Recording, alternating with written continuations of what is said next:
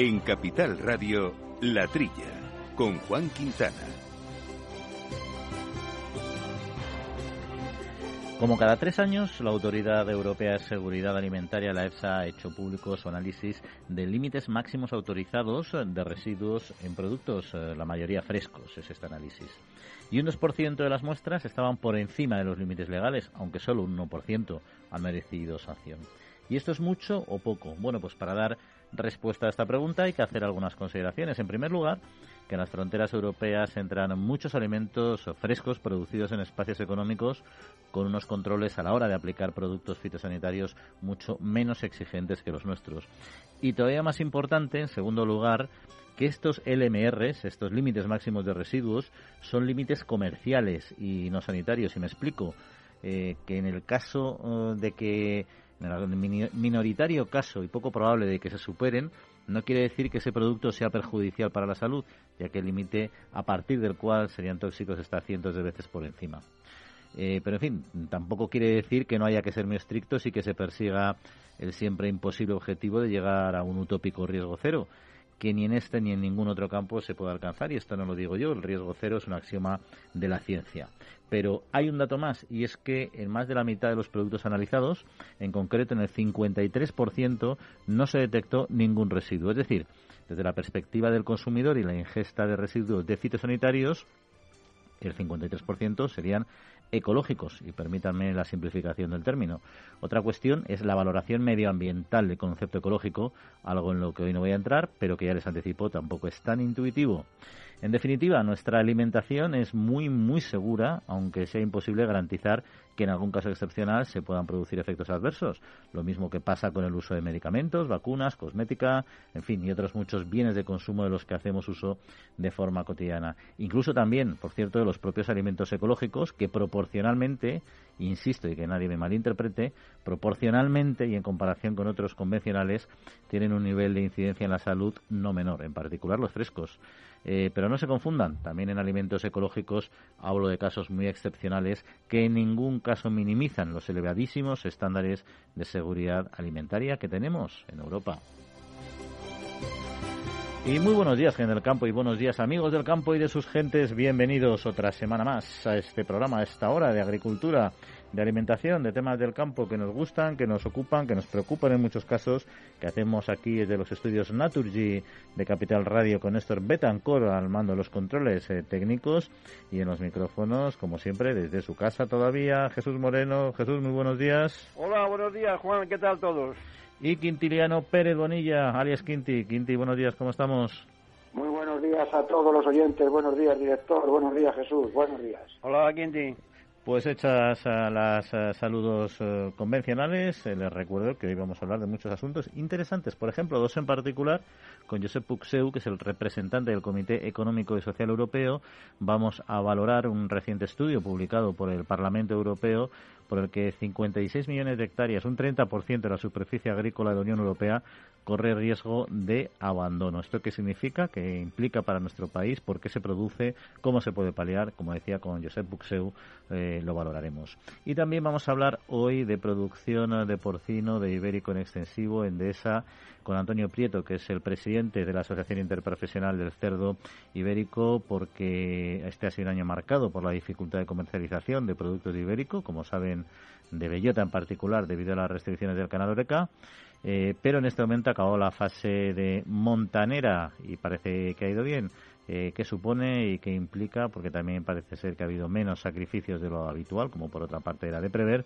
Pues profundizaremos sobre este interesante y querido sector con don Antonio Prieto. Y otros asuntos que iremos poco a poco tratando y poniendo sobre la mesa en este programa también de información y debate. Les recuerdo que nuestro correo electrónico es latrilla@capitalradio.es, latrilla@capitalradio.es, y que también nos pueden seguir en @latrilladebates. Amaneces antes que el sol y conviertes la tierra en frutos y superas plagas, heladas, pedrisco, y cada día empiezas de nuevo. Eres de una naturaleza especial. Por eso hay un seguro especial para ti. Y ahora es el momento de contratar tu seguro de uva de vino. Agroseguro. Más que un seguro.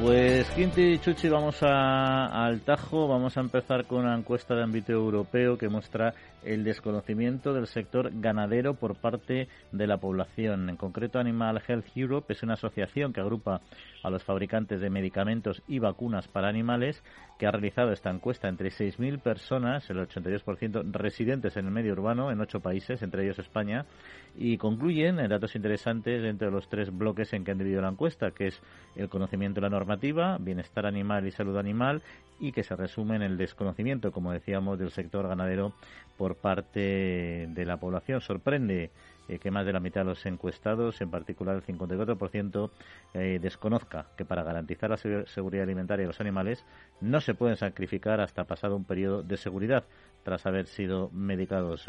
Quinti, esto la verdad es que por otra parte para nosotros es bien conocido, pero a mí me parece hasta cierto punto, no sé si normal, pero comprensible que el ciudadano de a pie no tenga estos datos sobre la mesa, ¿no?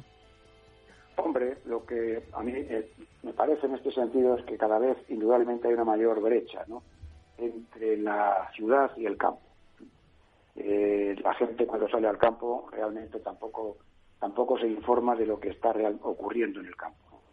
Y a medida que va desapareciendo la gente de los pueblos y se van marchando a las ciudades, los conocimientos antiguos de cómo se producían animales, cuáles eran las circunstancias que se utilizaban en el campo, van desapareciendo. A mí lo que me preocupa, y es interesante lo que acabas de decir, porque no es solamente el desconocimiento del sector ganadero en cuanto a las prácticas de buen manejo, de buena alimentación, de bienestar animal que los ganaderos hacen en el campo, sino la aparición también de una serie de productos que hemos comentado aquí, hamburguesa vegetal, carne sintética. Hay una revolución mundial en estos aspectos y yo creo que tanto las instituciones, pero no solamente las oficiales, departamentos ministeriales, no, sino instituciones de tipo comunitario, como el COPA-COGECA, organizaciones de la carne a nivel europeo, tienen que marcar una hoja de ruta en común para salir al paso. Y lo que digo es muy importante, porque si no, al final, el consumidor no sabe lo que come y no sabe lo que ocurre realmente en la producción de animales. Esta revolución hay que salir al paso de ella con una información concreta y clara para todos los consumidores, no solamente españoles, sino europeos. Esta es mi idea al respecto. Bueno, vamos a ver esto, querido Quinti y queridos oyentes. A mí no me parece nada negativa estos resultados y me voy a explicar. Vamos a ver, urbanitas. La encuesta se ha hecho, el 85% de la gente era urbanitas, quiere decir que vive en la ciudad. Un 54% desconocen que no se puede sacrificar un animal sin que pase un periodo antes del antibiótico. Y saben la gente que usa antibióticos los animales. Esa es la primera. Es que hay que negar la mayor. Dice, el 60% desconoce que en la Unión Europea está prohibido el uso de hormonas de crecimiento. ¿Saben un comensal, un ciudadano, que hay hormonas de crecimiento? Si no saben la causa, ¿cómo van a opinar si sí o si no? A mí me parece, pues, no me parece negativo. Mira, un 75% de la gente opina que los ganaderos cuidan de la salud y el bienestar de los animales. Esto es positivo. Esto es muy positivo, porque se fían de los ganaderos. Un 75%. En cuanto a la salud animal, dice que el 80% de los animales sanos producen mejores alimentos. Está claro, ya lo dice el anterior cifra, que cuanto más sano, mejor alimentos. Y lo que demanda la encuesta es que las administraciones y los ganaderos son los que están obligados a informar de que la gente no sabe. ¿Qué sabe la gente si se usa antibióticos en los animales? Se usa antibióticos en los seres humanos. ¿Qué sabe vamos, en mi entorno de mi barrio, yo hago una encuesta y pregunto a la gente, pero ¿hay hormonas de crecimiento? No tiene ni idea. A ver si me entiende la audiencia. A mí estos resultados no me parecen para nada negativos. A mí no me parecen negativos. Lo que sí que sucede, o sea, yo soy de la teoría que el ciudadano no debería de preocuparse por los pequeños detalles de las cosas, sobre todo porque si no se estaría cubierto y lleno de preocupaciones, ¿no? Al final se tiene que fiar de las administraciones, de los sistemas de control, etcétera, y entonces dar por sentado que todo lo que hay detrás, en este caso la ganadería, es seguro, saludable, bajo control, etcétera.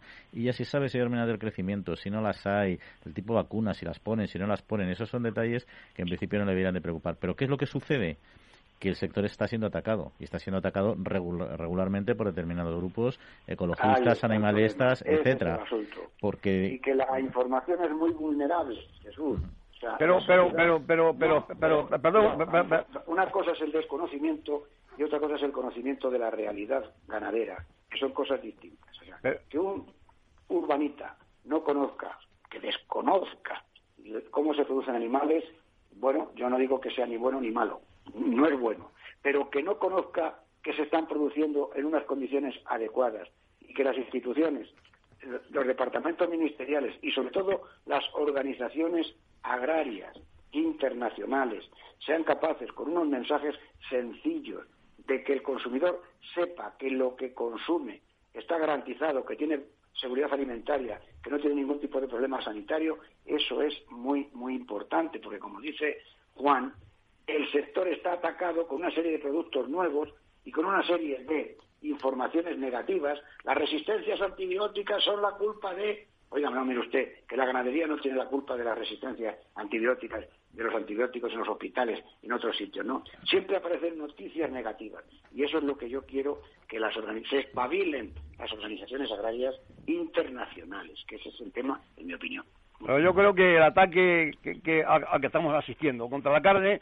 En ningún ataque mencionan antibióticos ni hormonas. Mencionan que la carne es mala por sí, porque ataca al medio ambiente la cría de ganado. O sea, no se refieren a estos males de los antibióticos. Hace unas semanas hablamos aquí de que una directora general de la Organización Mundial de la Salud decía que no se tenían que producir antibióticos masivos en la alimentación de los animales. Si una institución mundial, ¿os recordáis? Sí, yo lo critiqué, ¿no? Uh-huh, perfectamente. Y luego después salieron otras noticias, hace 2 semanas o 3, cuando decía que la EFSA también había detectado una muy pequeña cantidad de antibióticos en los alimentos, ¿no? O sea que desde las propias instituciones se está atacando el tema en muchas ocasiones. De verdad que, hombre, la noticia no es mala, pero no es mala por desconocimiento. Y lo que yo quisiera es que la sociedad conociera cómo se producen los alimentos de origen animal y vegetal, ¿no? De todos modos, fíjate, Jesús, que has dado tú un dato por bueno que yo en cambio no lo tengo tan claro. Has entendido que es un buen dato porque está por encima de la media, claramente, eso sí, que el 75% de los encuestados opinan que los ganaderos cuidan de la salud y el bienestar de los animales. Yo creo que esto tendría que estar por encima del 90-95%. Porque, o sea, pero te voy a decir por qué. Porque hay un 25% que no los cuidan. No, claro, porque está, o sea, entonces el ciudadano de a pie, ese 25% piensa que el ganadero es tonto, cuando al final... Todo el mundo intuitivamente piensa que tú cuidas de tu negocio, o sea, de lo que tú te alimentas, de lo que depende tu vida, de la de tu familia, tienes especialmente cuidado. Y que haya un 25% que piense que los ganaderos no cuidan de sus animales, que son la base de su vida, pues es en el fondo es un contrasentido. Y es absurdo, y yo creo que eso viene precisamente por esas campañas. Pero bueno, dicho esto, vamos a ir a otro análisis. Un dato concreto, vamos a resumirlo en un solo dato, me disculparán los oyentes simplificarlo de tal manera, pero es para abrir el debate. Y es por un informe que ha realizado el Instituto Agrícola Catalán de San Isidro, que dice que una agricultura 100% ecológica compromete la independencia alimentaria de la Unión Europea, y que esto ocurre si no se hace una transformación de manera gradual. Y, en fin, y otros conceptos que se tiene que aplicar también en todos los tipos de producciones agroalimentarias.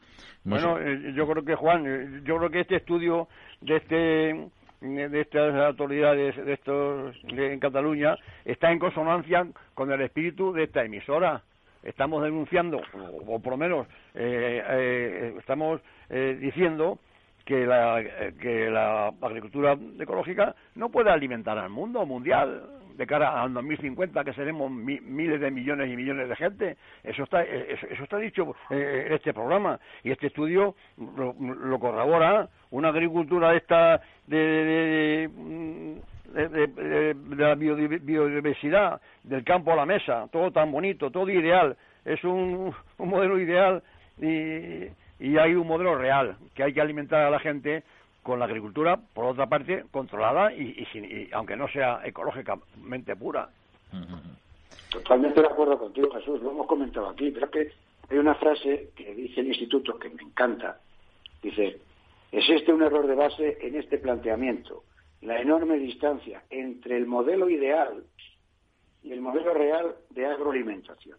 O sea, los gobiernos, la principal misión que tienen es la de la seguridad alimentaria. No la seguridad alimentaria en cuanto a la salud pública, sino la seguridad alimentaria de que no falten alimentos nunca para su población, es decir, autoabastecimiento.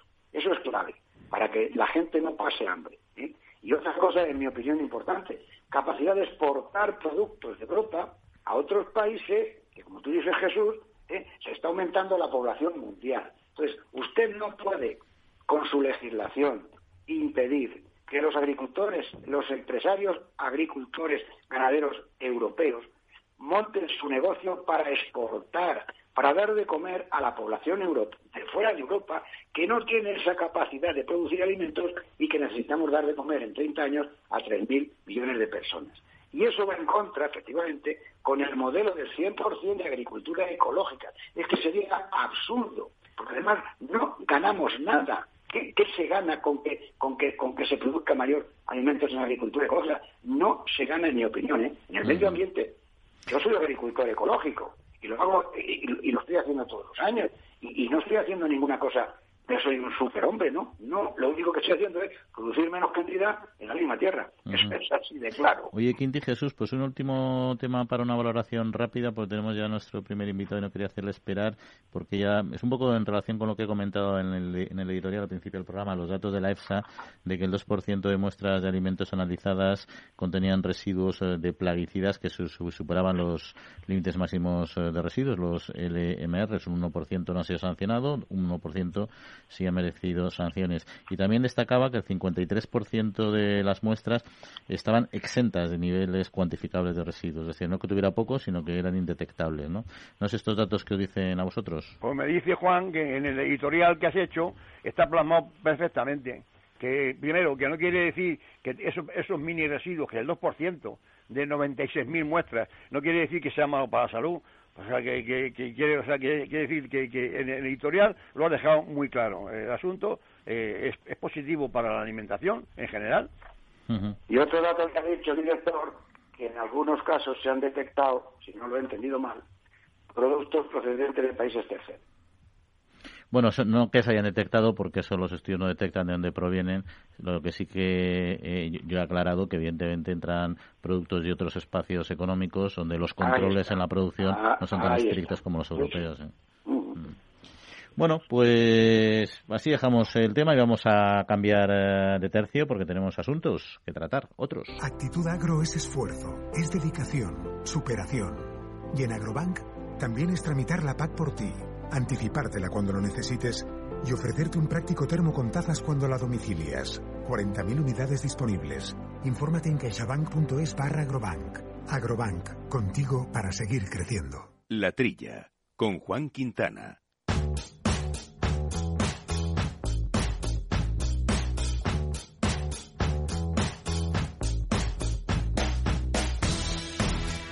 Pues lo decíamos al principio del programa, según un reciente estudio publicado por el Parlamento Europeo, 56 millones de hectáreas, un 30% de la superficie agrícola de la Unión Europea corre en riesgo de abandono. Un problema que en España se traduce en la pérdida prevista de 2,3 millones de hectáreas agrarias para el 2030 y que los productores urgen a solucionar. Para hablar de ello nos acompaña Josep Puxeu, que es representante del Comité Económico y Social Europeo. Josep, muy buenos días. Hola, muy buenos días, Juan, y a todos tus oyentes. Bueno, ¿qué implicaría perder un 30% de superficie agrícola? Bueno, de entrada está muy bien que el Parlamento y que la Comisión se tomen en serio el tema del uso del suelo agrícola. A veces entra en contradicción, y supongo que lo habréis analizado, pues con otras políticas de extensificación o de implementación, como puede ser antes el set-aside, que era el tema de dejar tierras en barbecho, o ahora, para poder estar dentro de la política agrícola común, o ahora la apuesta por un porcentaje muy alto de agricultura ecológica que requiere también un proceso de extensificación y no intensivo, ¿no? Por lo tanto, bienvenido sea el estudio. Pero bien, en España yo relativizaría mucho el tema, ¿no? Los países más afectados, según el estudio, son Finlandia, Letonia, Estonia, Rumanía o Austria. Las tierras de las que se habla son tierras muy marginales, por supuesto, tierras de alta montaña, tierras con climas extremos, ¿sí? Por tanto, esa no es la realidad de los países mediterráneos, ¿verdad? Bien, desde este punto de vista, insisto, el estudio está ahí. La realidad en España es muy diferente, ¿verdad? Por nosotros somos un país con mucha historia, como todos los países mediterráneos. La tierra es un bien patrimonial, a la vez de un activo para trabajar. Y esa gran contradicción, pues bueno, desde tiempos inmemoriales, desde los romanos, en España, en Italia, en Francia, es una realidad. Y es muy difícil movilizar esos bienes patrimoniales para poder realmente tener una actividad, esa actividad agraria. Por tanto, esa es la gran diferencia en los países del nuevo mundo. La tierra solo es un activo para trabajar, ¿no?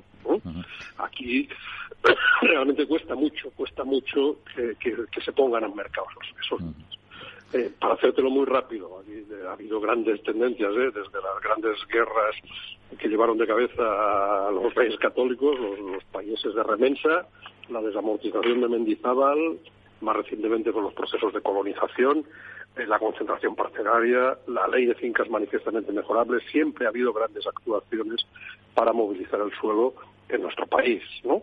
Alguien ha tenido en la cabeza pues bancos de tierras, cosas por el estilo. Pero muy bien, ahora estamos ante una nueva realidad, la necesidad de incorporar jóvenes y de racionalizar las explotaciones, ¿no? Por tanto, lo primero que habría que hacer, a mi modo de ver, es que la tierra como activo sea un bien elegible dentro de los procesos de inversión de los jóvenes, por supuesto, y siendo un gasto elegible, pues realmente puedan y se pueda añadir financiación por la vía, en estos momentos que los créditos están a tipos nominales bastante bajos, pues por la vía de avales, que es la gran dificultad que tienen los agricultores para llegar a esa propiedad. Y el otro gran capítulo, si que lo abordamos, es el tema de arrendamientos. Yo creo que hay que mover, se ha hecho mucho, especialmente en la España interior y en los terrenos de secano. Hay que movilizar más tierras de cultivo, vía si no se pueden vender o si no están dispuestos a deshacerse de ese bien patrimonial, el titular o sus herederos, pues realmente póngalos a disposición de quien los pueda cultivar vía arrendamientos, ¿no? La modernización de la ley de arrendamientos es una necesidad clara. Y después, por último, indicarte que yo creo que todo lo que se haga para que la cotitularidad de las explotaciones, o las mujeres, para decirlo claramente, entren a ese régimen de propiedad y de titularidad, es la única garantía de que realmente en la España rural tengamos continuidad. Sí, ha mencionado dos temas clave, que es primero que hay que incentivar lógicamente al joven agricultor, pero el joven agricultor muchos de ellos no quieren, pero no tienen acceso a las tierras y al final hay que trabajar mucho al titular de las mismas, que es bastante reacio en muchos casos a librarse, como bien ha recordado, ¿no? Pero entonces en todo esto al final requiere una política detrás, tanto la de promoción de jóvenes agricultores y su incentivación, como la incentivación de la liberalización de tierras. ¿Y qué papel puede jugar en todo ello la futura PAC? Pues muchísimo. A ver, el gran elemento del desequilibrio en cuanto al precio del suelo, de todo lo que hemos hablado hasta ahora, yo creo que se produce a partir de los años 90, 96, 97, con la liberalización del suelo, que quedaba claro que todo era urbanizable, y en un momento pues, de explosión de la burbuja inmobiliaria, ¿no? Los precios se fueron de madre para la actividad agraria, ¿no? En muchas zonas, en zonas periurbanas, en zonas del litoral, zonas turísticas. Entonces, el joven no podía acceder a ampliar su explotación, a crear una nueva explotación con esos precios. Por tanto, la política agrícola común tenía que haber hecho lo primero, incorporar como gasto elegible la compra de esos suelos, no solo lo que estaba previsto, que era la maquinaria, los insumos, etcétera, ¿no? Por tanto, esa primera cuestión. Segunda cuestión, y si no era tanto financiación, pues el tema de los avales es fundamental, y eso lo pueden hacer también los Estados miembros y las comunidades autónomas en nuestro caso. Por tanto, eso era un tema que hay que tener en cuenta. Y ahora lo que hay que hacer es priorizar claramente en el segundo pilar de la PAC y también en la movilización de derechos claramente a los agricultores que están haciendo explotaciones viables. Y esas explotaciones viables quiere decir explotaciones de las que se pueda obtener unos resultados y se pueda vivir dignamente en el campo, ¿no?, en el trabajo. Por tanto, hay que priorizar descaradamente hacia esa movilización del suelo. No creo que sea posible en eso pensar en intervenir en el mercado, sería algo, aparte de ideológicamente complejo y políticamente complicadísimo, sería carísimo, ¿no? Por lo tanto, no lo veo por esa vía, pero sí por la vía de buscar vías de facilitar los arrendamientos en periodos largos, modernizar incluso mejorar la ley de arrendamientos y condicionarla a los cobros de pago único y ayudas del segundo pilar de la PAC, claramente. Es necesario, si no perderemos capacidad de racionalizar y de mejorar nuestras explotaciones, porque habría dos ejes, ¿no? Mantener la actividad agraria y mantener la producción final agraria, aparte de suministrar alimentos de calidad y productos de calidad para el mercado interior, es una fuente de divisas y de exportación muy potente, ¿no? Aparte de este tema, realmente lo que sería absurdo es perder tierras agrícolas de valor por un tema de falta de apoyo y falta de una legislación específica, ¿no? Pues ya para terminar, un tema que estábamos debatiendo precisamente antes con Quintiliano y con Jesús, que es el tema del objetivo de ese 30% de producción ecológica, de superficie ecológica en Europa, a raíz de un informe precisamente realizado por el Instituto Agrícola Catalán de San Isidro.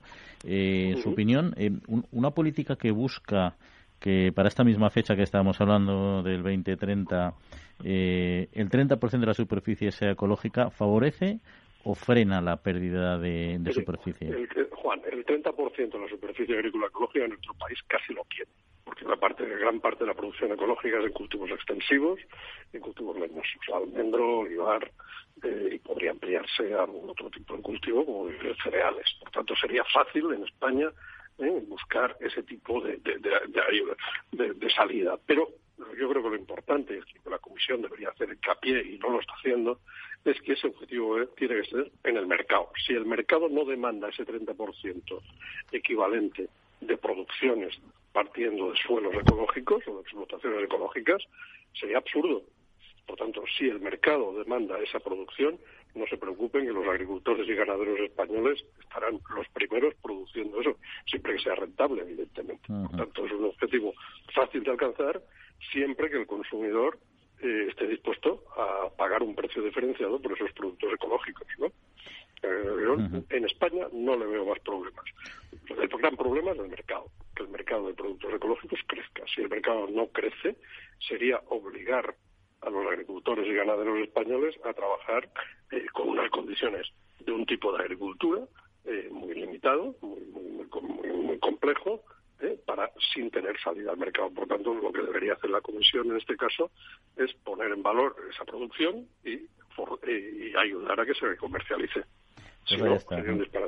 Ahí está. Se supone que es lo que van a intentar, promocionar o promover el aumento del consumo, pero también hay un factor precio que también tendrá que jugar su papel. Veremos cómo resulta la coacción. Josep Puxeu, representante del Comité Económico y Social Europeo. Pues muchas gracias, como siempre, por acercarnos a su opinión. Gracias a vosotros. Un saludo, un abrazo. El Foro Interalimentario trabaja por conseguir los mejores productos con la máxima calidad a los mejores precios, velando por garantizar la seguridad de la cadena alimentaria sostenible desde su origen hasta que los productos llegan al consumidor. Para ello cuenta con el compromiso de las empresas que lo integran, que apuestan por la seguridad, la calidad, la investigación, la innovación y la justa retribución de todos los agentes de la cadena.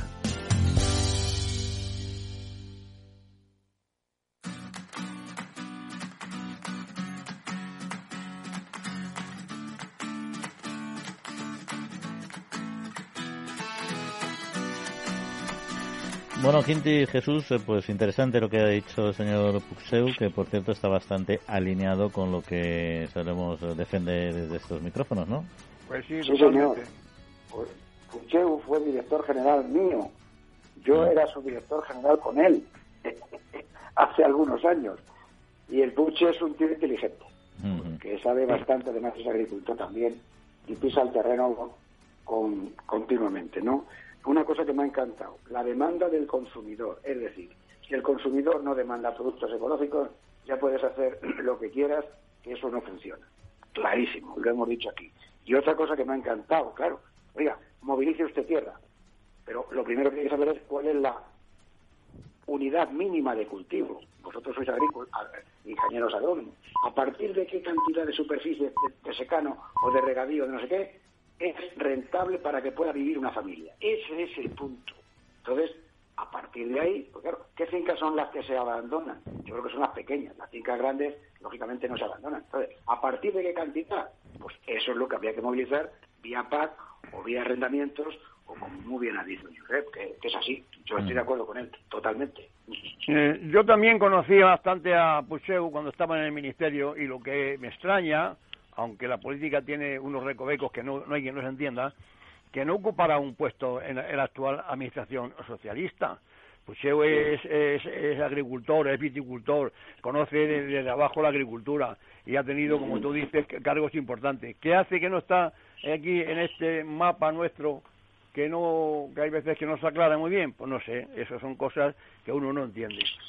O quiere descansar, o ya se ha cansado de la política nacional. No, son motivos de la política. Tú piensas que en política, en mi opinión, en política, los partidos políticos son como los racimos de uva, que se conforman con otros racimitos pequeñitos. Entonces son familias. Cada familia apoya a un líder. Ese líder va para arriba. Entonces, si ese líder triunfa, todos los que le han apoyado triunfan. Pero para triunfar hace falta pisar muchos callos y hace falta tener mucha habilidad. Entonces, ese es el asunto. No sé si me explico. Ahí está. Pero vamos a dejar ese debate para otro espacio, porque ahí nos metemos en camisa de 11 varas. Al Congreso. Bajamos para el Congreso. Yo no he dicho nada. No. Lo que ha dicho... No habéis dicho nada que no sea meridianamente claro. Que es básicamente lo que ha empezado Chuchi, claramente. No hay que lo entienda. La política es difícil, muy difícil de entender. Pero bueno, nosotros vamos a lo nuestro. A cosas que tampoco son siempre tan sencillas. Y Jesús, te voy a poner un trapo rojo a ver si me entras como un miura. A ti te gusta el tema del vino, porque es un tema un poco delicado, ¿no? Por un lado, la Audiencia Nacional investiga si grandes bodegas de la denominación de origen protegida de Valdepeñas, entre ellas la Félix Solís y García Carrión, cometieron un delito de estafa, de publicidad engañosa y de falsedad documental al vender vinos que no cumplían los requisitos exigidos por sello de calidad. Y en este contexto se han generado tensiones entre los dos gigantes que mencionábamos. Se niegan, por supuesto, las irregularidades y se intercambian acusaciones. Por ejemplo, García Carrión ha acusado a sus homólogos de Félix Solís de gobernar sin control la DOP Valdepeñas. En fin, que ahí hay una tensión bastante clara, ¿no? No sé si tú entiendes este problema mejor que la política. Sí. Dice lo que le dijo el cazo a la sartén: quítate que me manchas. Ese es Solís y García Carrión. Quítate que me manchas. Vamos a ver. En primer lugar, claro, ver en una botella la palabra reserva o gran reserva a un consumidor español que no tiene, desgraciadamente, ni idea de los vinos, pues que le atrae. Dice, coño, un gran reserva de Valdepeñas a 4,50 y un gran reserva de Rioja a 8 o 9, pues yo me quedo con el más barato, que está bien gran reserva, sin tener en cuenta que en la zona centro, Valdepeñas y La Mancha, que son primas hermanas, los reservas y los grandes reservas no tienen recorrido. Si el vino no tiene estructura, ni tiene extracto seco, ni tiene todo lo que tiene que tener para aguantar en barrica y muchos meses, de ahí viene el mal. Lo que pasa es que se vende mejor, ya digo, con la palabra reserva y gran reserva. Segundo lugar, ¿quién domina el Consejo Regulador? Si eso es muy sencillo. Yo he sido presidente 8 años del Consejo de la Mancha. Las etiquetas las da el Consejo. Y yo te doy a ti tantas etiquetas de reserva cuando me demuestres que tienes tantos litros en barrica o lo que exija el reglamento. Y te doy tantas de gran reserva cuando me digas tienes cuántos litros en la bodega de gran reserva, que es en roble y en botella. Entonces, que sea muy fácil. Pero claro, si el Consejo Regulador, que ahora se llama Interprofesional, el presidente, por lo visto, dice un tal Carlos Nieto, me imagino que representará a la bodega de Félix Solís, porque es el presidente. ¿Cómo un empleado de una bodega es presidente de un Consejo Regulador? ¿Qué pintan los agricultores y los demás? ¿Qué hace Asaja, que se queja mucho de lo que pasa en el Consejo? ¿No tenéis allí representantes en el Consejo vosotros? para ver cómo se distribuyen las etiquetas y las contraetiquetas de reserva y no reserva. Ah, bueno, es que es una cosa que, vamos, yo desde luego, es una cosa de broma. ¿Y qué pinta la consejería? No pinta nada la consejería diciendo, este consejo no va bien. Aquí, ¿quién manda aquí? Aquí las etiquetas, las contraetiquetas de reserva y no reserva, las distribuye, se distribuyen después de controlar el vino que hay en cada bodega. Así de sencillo. O sea, que es una cosa que clama al cielo. Mira, tanto Félix Solís como García Carrión, antiquísimos amigos míos, tanto Félix Solís, la primera bodega que hizo en Valdepeñas de roble, se hizo yo el proyecto, así que hace 50 años, y conozco mucho a los dos. Oye, ambas bodegas tienen bodegas en toda España, en muchas de origen, en Galicia, en La Rioja, están en todas partes. A ver si allí pueden vender reserva y una reserva sin tener unos vinos que le respaldan. Así de sencillo, somos unos ingenuos. Primero el consumidor y luego el propio consejo. ¿Qué pintan los viticultores? Si el consejo es paritario, hay tantos viticultores como bodegueros. ¿Qué pintan allí el sector Asaja y compañía? Que no son capaces de controlar las contraetiquetas y las etiquetas. Es que es de risa, vamos, esto. Bueno, pues ahí está tu análisis. Me ha encantado, Jesús, me ha encantado porque has dicho, como conocedor del tema, y como tú bien dices, es sencillo. O sea, tú vete a la bodega, que es donde está el vino. El gran reserva teórico y el reserva teórico, ¿no? Entonces ves la cantidad de vino que hay en la bodega. Y a partir de ahí entregas los marchamos, la etiqueta y la contraetiqueta que corresponda. Y ya está controlado, como tú dices, Jesús, muy bien controlado. Ahora, bueno, es una guerra entre el cazo y la sardén, que a ver quién mancha más. Pues veremos. Si Félix o mi amigo Pepe García Carrión y Félix Solís. Pues veremos ahí lo que dirime la Audiencia Nacional, porque seguro que volveremos a hablar de este asunto. Y vamos a ir ahí a un tema, uno de vino para Jesús y uno ganadero para ti, Quinti. Y nos vamos a ir hasta Alemania, pero luego volvemos a España, porque los ataques de lobo en 2019 mataron a más de 2.900 animales en granjas. Es decir, Alemania también tiene un problema importante. Y en paralelo, como noticia que va por goteo, porque todas las semanas tenemos alguna, pero esta da un pasito más, y es que en España un lobo ha saltado una tapia de 3 metros de una granja con ayuda de un contenedor de basura, y ha devorado pues a una oveja en pleno casco urbano. O sea, el problema sigue en España latente, pero bueno, es que en Alemania tampoco se quedan cortos. Hombre, aquí lo que a mí me ha gustado de la noticia es que la ministra de Agricultura alemana señala que es necesario destacar una mejor protección de los animales de granja, del lobo. Eso es lo que dice la ministra alemana de Agricultura. O sea, que en Alemania los agricultores y los ganaderos tienen una defensora importante. Claro, imaginaos lo que dice la noticia, que en el año 2006 murieron 40 animales atacados por el lobo, y en el 2019, 13 años después, 2.900, que es un 7.250% de aumento, si no me he equivocado la cuenta. Tela, ¿eh? O sea que estamos totalmente de acuerdo, y en todo el mundo sabemos que el lobo hace daño, y que lo que hay que hacer es buscar la solución, pero que no sea ni a costa de los animales ni a costa de los ganaderos, que ese es el problema que hemos comentado aquí toda la vida. ¿Así? De momento, la ministra, no sé si es de Medio Ambiente de Alemania. No. Hay otro Ministerio de Medio Ambiente. Bueno, la ministra de Agricultura. Bueno, esta señora, de momento, ha creado una oficina dotada con 300.000 euros y 3 empleados, serán funcionarios fijos ahí para que estudien el tema. Hay que resaltar que en Alemania está gobernando el centro derecha de la Merkel con los socialistas, con la SP de la CPU, o sea, socialistas y centristas o conservadores. Igual que aquí Aquí, a ver si se entiende, a ver qué modelo hace Alemania para copiarle, para que le copiemos. Porque aquí, en el gobierno, están la ministra de Miteco y compañía, que lo que quieren es que haya muchos lobos. ¿Eh?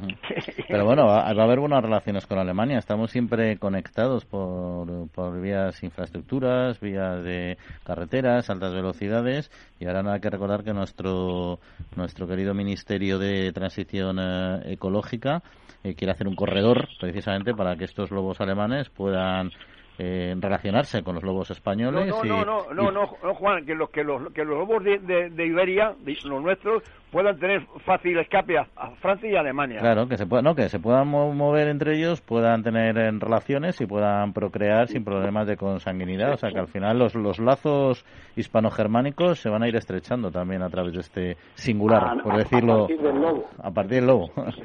A partir de esta singular idea. En fin, digamos, tema de relación animal, ¿está bien? Sí, son ideas, estas ideas peregrinas con las que nos desayunamos algunas veces. Entiende, hay que decir las cosas. Ya. La gente no lo entiende bien. Yo hago el sarcasmo y os dejo a vosotros las palabras claras y contundentes. No, oye, hay que decir que la misma información viene que en los Monteros, en Burgos, una población de 2.000 habitantes, ha saltado una tapia a una casa, un lobo. Sí, que cada vez está más, cada vez los tenemos más cerca y les damos más facilidades en todo momento todavía. Lo hemos dicho un montón de veces, mantengamos el equilibrio de las especies, que yo no quiero que desaparezca el lobo. El lobo tiene que tener una cantidad mínima para que pueda reproducirse y para que pueda mantenerse. Dicho lo cual, y una vez que en mi opinión y en la de otros no se obtiene ningún beneficio social de interés general en el lobo, pues oiga, manténgase los que se tienen que mantener, pero no aumentemos por una forma de pensar que no se corresponde con la energética, ecológica, la cadena trófica, medioambientalista. No hay ninguna base científica objetiva que te permita pensar que es preciso aumentar la cabaña de lobos. No existe ninguna base científica que eso lo soporte. Hombre, a no ser que sea Caperucita. ¿No os acordáis del cuento cuando éramos pequeños? Sí, ya te veo. Caperucita, el lobo se vistió. Oye, este programa hoy está poco serio. Pero ahí había un solo lobo. El problema es que ahora hay muchos ya, en fin. No me lo pones. Pero bueno, hoy vamos a cambiar de tercio, que tenemos a nuestro segundo invitado esperando, y aunque esta conversación de Caperucita está bien, no sé si le va a distraer lo suficiente. La Trilla, con Juan Quintana, Capital Radio. El Foro Interalimentario es una asociación sin ánimo de lucro que agrupa empresas punteras del sector agroalimentario que trabajan con más de 22.000 pymes y productores primarios. Las empresas del foro sustentan más de 90.000 puestos de trabajo y destinaron casi 200 millones de euros a actividades de investigación e innovación y al desarrollo de nuevos sistemas de producción alimentaria.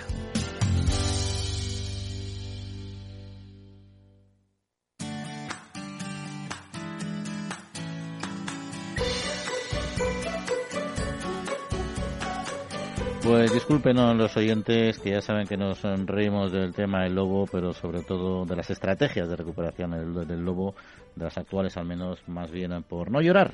Pero bueno, hay un tema que nos ocupaba hoy también, y es que en concreto en un año marcado por la dificultad de comercialización de productos de ibérico de bellota como consecuencia de las restricciones del canal Horeca, pues ha acabado la fase montanera de las explotaciones Endesa del cerdo ibérico, y lo hace con una reducción de animales sacrificados. Y de ello queríamos hablar con don Antonio Prieto, que es presidente de la Asociación Interprofesional del Cerdo Ibérico de ASICI. Antonio, muy buenos días.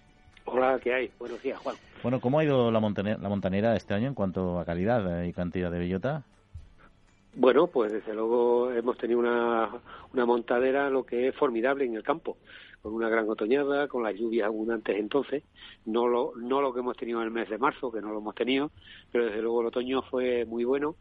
Y desde luego fue el momento apropiado pues para generar esas hierbas que necesita, aparte de la bellota. Uh-huh. Pero bueno, en todo caso, a pesar de esas condiciones tan favorables que tenía el campo, el sector pues ha reducido, como bien decías, la la producción de montanera, bueno, sobre todo por la situación de incertidumbre que tenemos con la crisis. Uh-huh. Sí, es una lástima que cuando te viene una buena montanera el mercado te obligue a reducir, porque ha variado. Bueno, ¿cuánto ha sido la reducción de sacrificio y ha variado mucho en función de los diferentes tipos genéticos de los animales?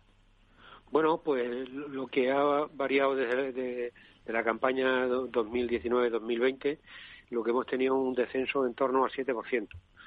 Hemos tenido 682.000 animales, lo que se han sacrificado de bellota. Y bueno, sí ha habido una diferencia quizás relevante, y yo creo que hay que tenerlo en cuenta, de que han aumentado los datos de los perfiles raciales del aumento del 100% ibérico, pasando, el año pasado estaba en torno al 50%, y este año ha pasado del 63%. Eso sacrificado de 100%, y luego pues el otro 37%, tanto del 75% ibérico como del 50%, pero sobre todo el 75% es el que más ha descendido. ¿Y por regiones ha habido también diferencias significativas?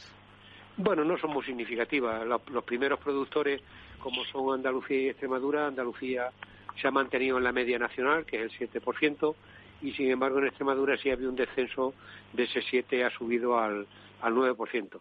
En el resto de producciones, o sea de regiones, prácticamente Castilla-León es muy insignificante, de 0,2, 0,3, y también Portugal, con una producción muy pequeñita, pues ha descendido en torno al 3%, pero bueno, lo significativo es justamente Andalucía y Extremadura, más o menos con una media normal, entre el 7 y el 9, como decía anteriormente. Evidentemente el mercado, la crisis, el COVID ha llevado a reducciones, entiendo, de consumo y todo ello hasta reducción de sacrificios, pero ¿cómo está evolucionando en los últimos meses, tanto en volumen de ventas como en cotización? Bueno, pues tenemos ahí como dos claves, dos variables que son significativas, las que estaba diciendo, tanto la venta y el precio. Las ventas, pues hemos tenido en el 2020 afortunadamente un crecimiento de consumo en el hogar con un 24%, en el comercio online con un 128%, y además lo que es el comercio profesional, charcutería, carnicería y demás, también ha crecido en el 15%. Esto no significa que hayamos amortiguado la caída que hemos tenido en todo el tema de restaurantes.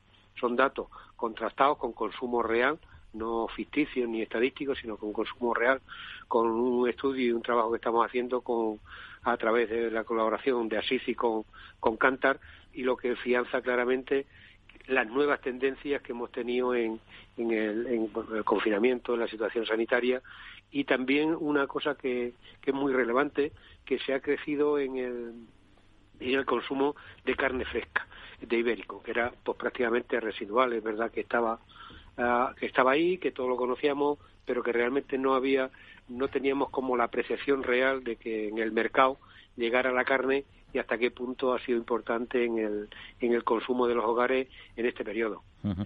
Pues sí, perdona, continúa.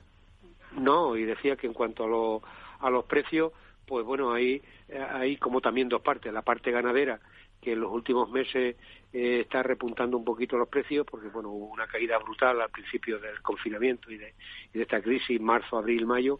Bueno, pues fue bastante lamentable los descensos que hubo, y desde luego ahora hay pues bueno, un repunte en los precios.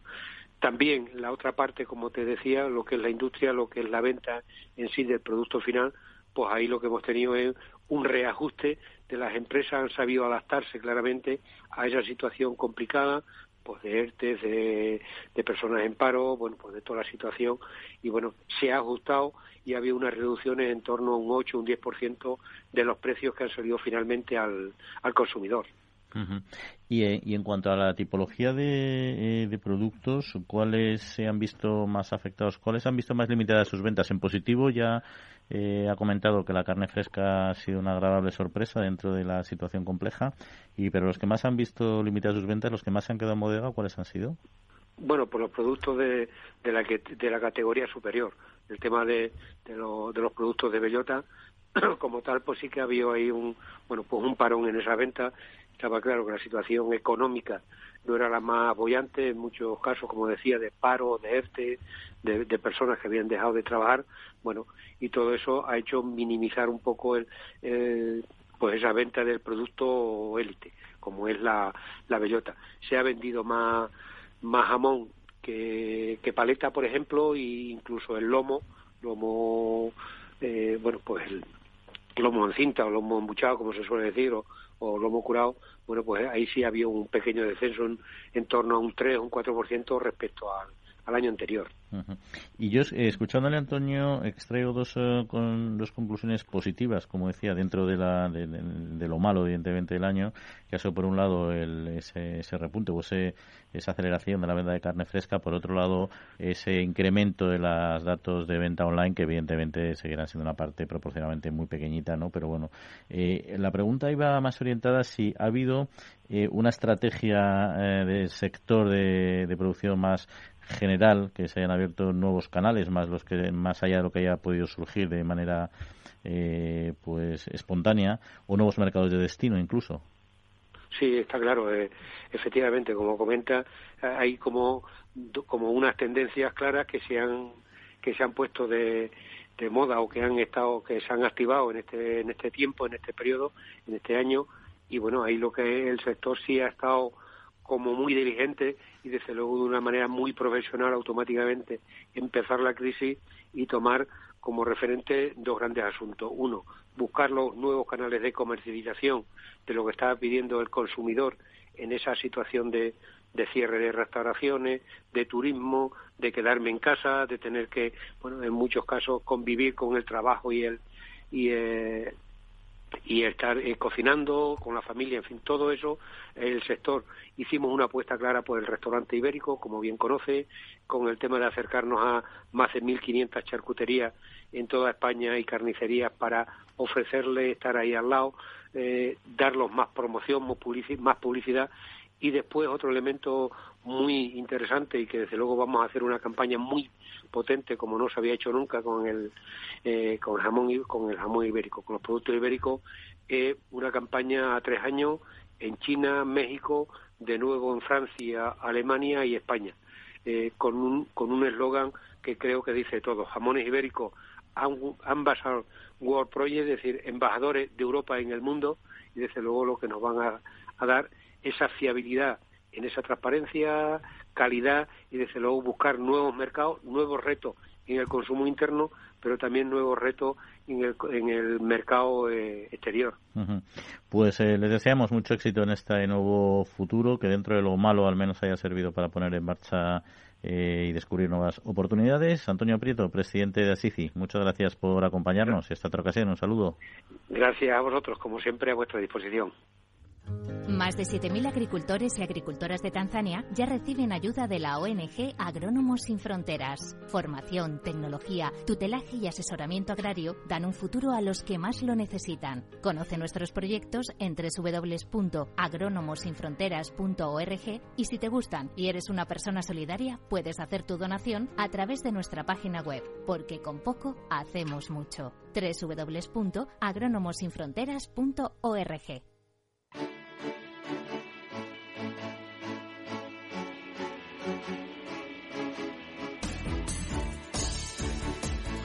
Pues yo voy a constatar una de las cuestiones que ha dicho nuestro invitado, y es el repunte y el empuje que se ha producido al consumo de carne ibérico fresca, porque yo siempre he sido muy aficionado y la verdad es que no tenía nunca problemas para comprar distintas piezas de ibérico en los lineales. Siempre había pocas, pero siempre tenías acceso a ella, y en los últimos meses están siempre agotadas.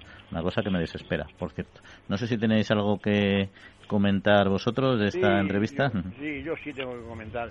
Vamos a ver, yo no sé cómo se reparten los beneficios del cerdo ibérico entre los ganaderos que lo producen, los mataderos y el despiece y los que ponen en las bodegas los jamones para que se curen, y luego los últimos que lo distribuyen, ya sea el canal Eureka o las charcuterías, yo no sé tal. Pero vamos a ver, el jamón no deja de bajar. 100 gramos de jamón te cuesta en la secundaria 100 euros. ¿Quién compra jamón a 100 euros? Oye, si tan mal están de esto, ¿por qué no bajan el jamón y lo distribuyen en domicilio, a los domicilios. La gente comería más jamón. Yo no puedo comer jamón a 90 euros, ni 100 gramos al mes. Que lo bajen un poco. Yo creo que deben hacer un poco más por el consumo. Uh-huh. Pienso. Para que consuman más la gente jamón.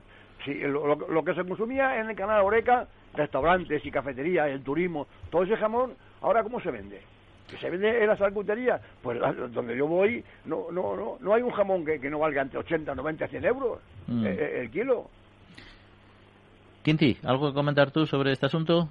Bueno, yo sobre el asunto lo que quisiera saber, a ver, que lo hubiéramos podido comentar, ¿se ha bajado realmente el censo de madres de ibérico para que la cabaña se pueda recuperar en su momento? Y si se ha encontrado ya el equilibrio entre la producción, el descenso de la producción y el consumo, si eso está equilibrado ya, y cuándo se podría reorganizar otra vez y empezar a repuntar la producción. Lo que dice, y está bien dicho, el aumento de la carne, eso es importante, porque lo que no va a curación pues se puede producir en el consumo y puede tirar de la producción del cerdo ibérico.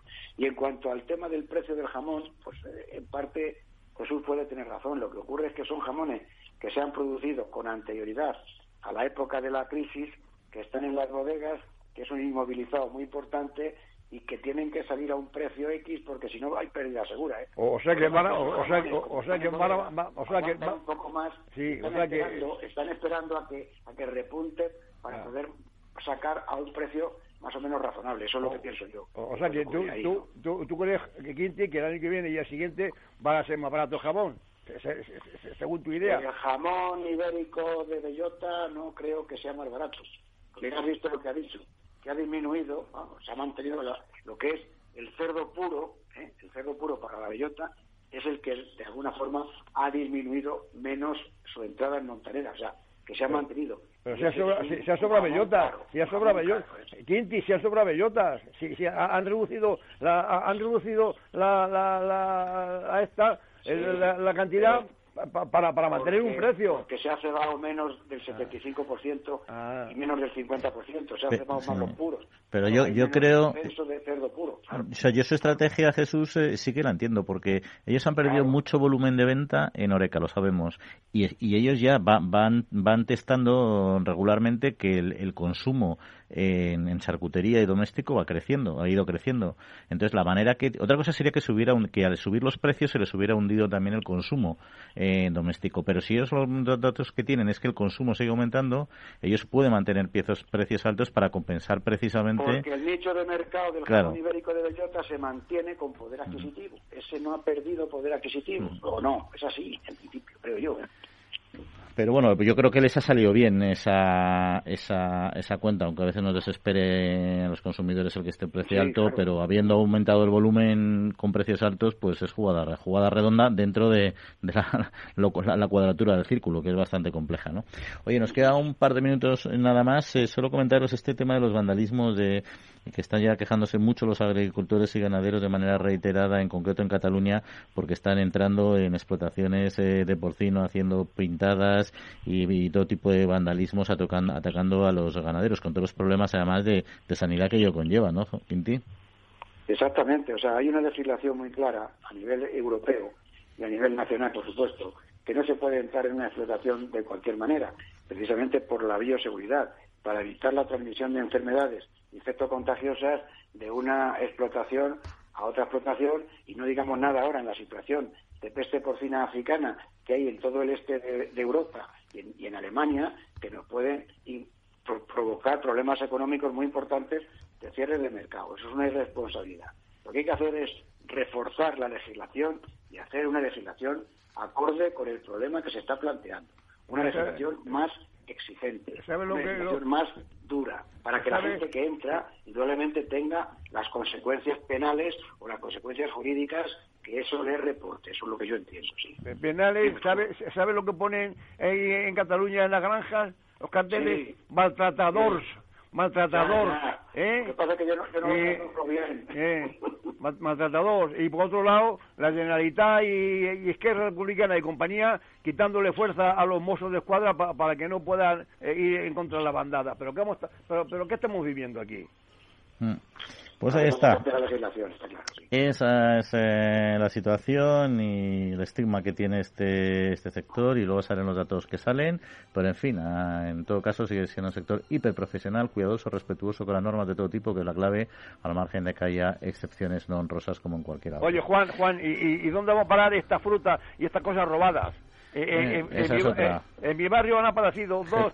Jesús, nos tenemos que despedir, que nos quedan 15 segundos. Bueno, pues, hablamos la semana que viene de eso, pues, si te parece, quiere. ¿Vale? Mañana hablamos la semana que viene, sí. Pues un saludo, que paséis buena semanita. Y agradezco. Un abrazo fuerte a todos. Néstor Betancor, armando los controles técnicos. Saludos también. En 7 días nos vemos. Que descansen, que disfruten. Un saludo.